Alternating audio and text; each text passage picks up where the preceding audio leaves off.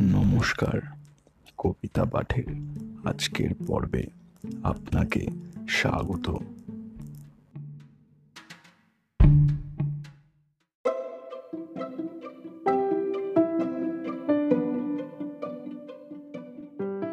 আজকে আমার নিবেদন কবি সুকুমার রায়ের কবিতা, মেঘ।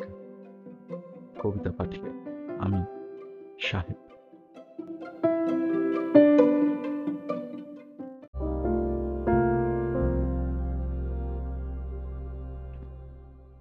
সাগর যেথা লুটিয়ে পড়ে নতুন মেঘের দেশে।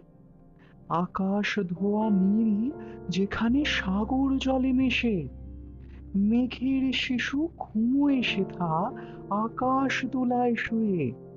ভোরের রবি জাগায় তারে সোনার কাঠি ছুঁয়ে।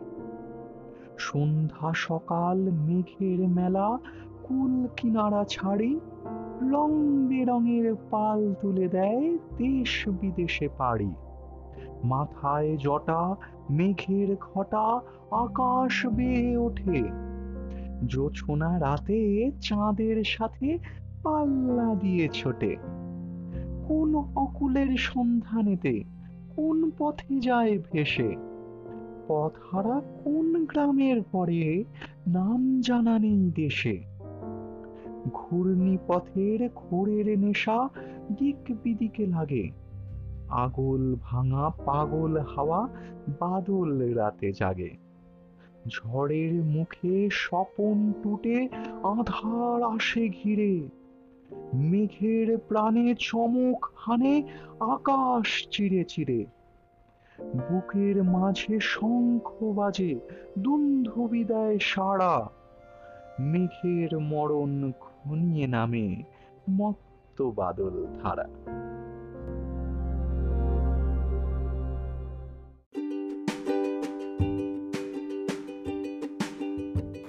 শ্রোতা বন্ধুদের কাছে অনুরোধ, অবশ্যই জানিও কেমন লাগছে আমার কবিতা পাঠ। আর শেয়ার করতে কিন্তু ভুলো না, তোমার শেয়ার আমায় পৌঁছে দিতে পারে বহু মানুষের কাছে।